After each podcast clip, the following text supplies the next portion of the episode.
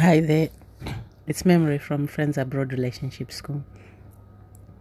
I wanted to talk about um, a situation which normally takes place in a relationship when someone uh, notices that um, the other person is probably not reciprocating or stepping up to the plate. For example, a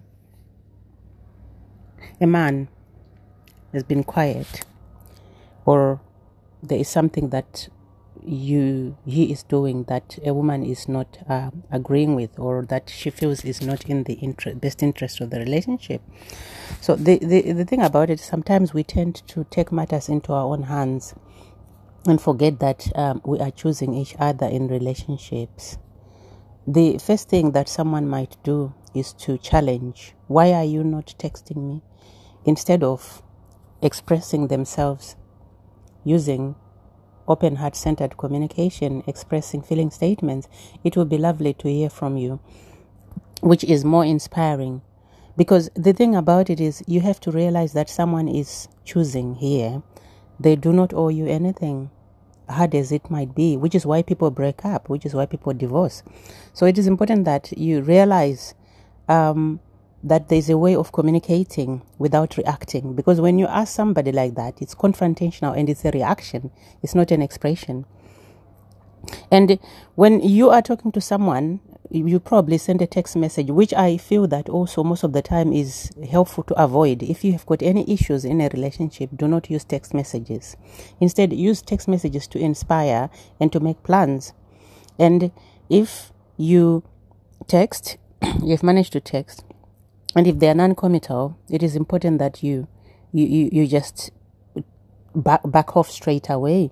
If you send someone one text and they seem like they are not committed to the conversation or to you, or they are saying something that you feel might not be consistent with moving forward, you need to read the room and you need to stop straight away. Most of the time, people have a tendency to continue pushing forward um, because they want to be soothed that's the problem.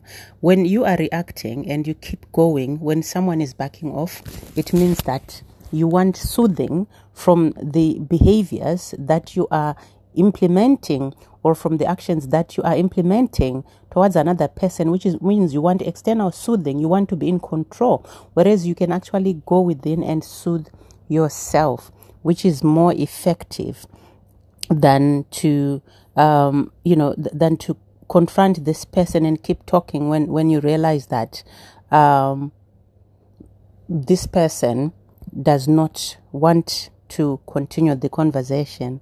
And most of the time like for example with uh, with us women we tend to want to talk a lot. And if someone is saying stop it's like you you, you get to a traffic light and and it's it's red or orange you stop. But the problem is we don't tend to pay attention to that and we want to keep talking to want to hammer the, our point. And the problem is what you are doing when you are wanting a relationship you are actually pushing the person that you want a relationship away with away. That is the problem because you're actually contradicting yourself. Rather than inspire this person to engage you are actually pushing them away to um, to, to dislike you or to lose interest in you because they, they, they, they are not likely to be inspired when you are pushy, when you are persistent, when you are not regarding the, the red sign. If you go through a red sign, you're either going to have a car crash and, and bump into somebody or you are going to be stopped by the police and you get to get a penalty. So you need to know that you need to take responsibility and realize that you can't keep hammering on when someone is saying stop. It's very, very important, and and that's important in um, in our interactions and in our relationships. And this is also coming from a place of being aware and being in your body and, and conscious awareness of your feelings of your emotions. Because when you are in your body you you feel you can feel that this doesn't feel right. And i, I shouldn't really be moving forward here. I need to put a stop to this. I need to pause this.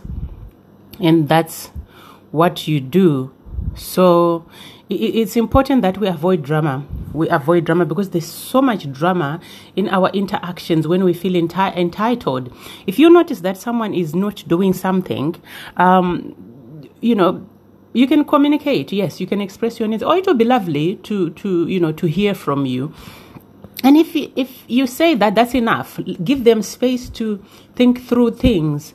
Give them time to decide what they want to do. And if their decision is that they want to communicate with you, they will come back with the communication. Meanwhile, what you can do for yourself is to focus on yourself and to um, you know to, to, to make a decision with a timeline about what you want to do where you want to go from here and if this person does not get back to you in the timeline that you have set for yourself not for them then you move forward then you move forward. This is what people who are conscious do. Because the problem is you keep making expectations, creating expectations from people.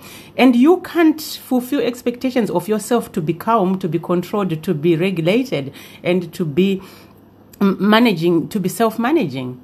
So, how can people be be consistent with you? How can they step forward and step up with you when you cannot step up for yourself, when you cannot control yourself? You have external expectations, but you don't have expectations of yourself. Parent yourself, you can. You can. And when you parent yourself and you detach from an outcome, you can find someone who's on the same page as you. That is the important thing. The problem that we have is that the moment that we find someone or we meet someone, we want to pin them down and have them play our tune and dance to our tune. But it doesn't work like that. People have choices. People have their lives that they are in control of, and they don't want anybody telling them what to do, whether you sleep with them or not. It doesn't matter. It is that important that you be in charge of your life, and then you choose who is on the same page with you. And if someone is not on the same page with you, you don't have to take it personally go to town about it. No, just observe and and and and if and detach and see what they are doing. Timeline comes, and if they are not stepping forward, you move on you move on. There's so many places to move on to, but you've got to maintain a good track record of communication. You've got to know how you are communicating, what you are doing that is affecting your relationships. Because a lot of relationships are affected by entitlement, by demands, by um, poor communication, by thinking that because I'm sleeping with somebody, then they are supposed to do one, two, three. But it doesn't work like that. And by also being unaware and and just keeping on. Why can't you stop? Why can't you just let go? You can. You can. Focus on yourself. There's so much of you to focus on. Some of you have got children. Some of you have got jobs. Some of you have uh, this, that, and the other. And you try to get into a hobby. Start a hobby. Start an activity. Go to the gym. Go for a walk. Get out. You know, do something with your life instead of focusing on a person and making yourself and the other person unhappy because you just want to be right. You just want to prove that your choice is the best choice. You just want to let the world know that I did this, I choose chose this person and this is the right person. No. No, it's nothing to do with other people. It's about your happiness. Find places that give you peace gravitate towards people who give you peacefulness and that starts with your own inner peace and then everything else will work out for you. I hope that was helpful. And i hope you continue to focus on yourself and to want the best for yourself. And to make sure that you do not put pressure in yourself quality life before relationships. Bye bye.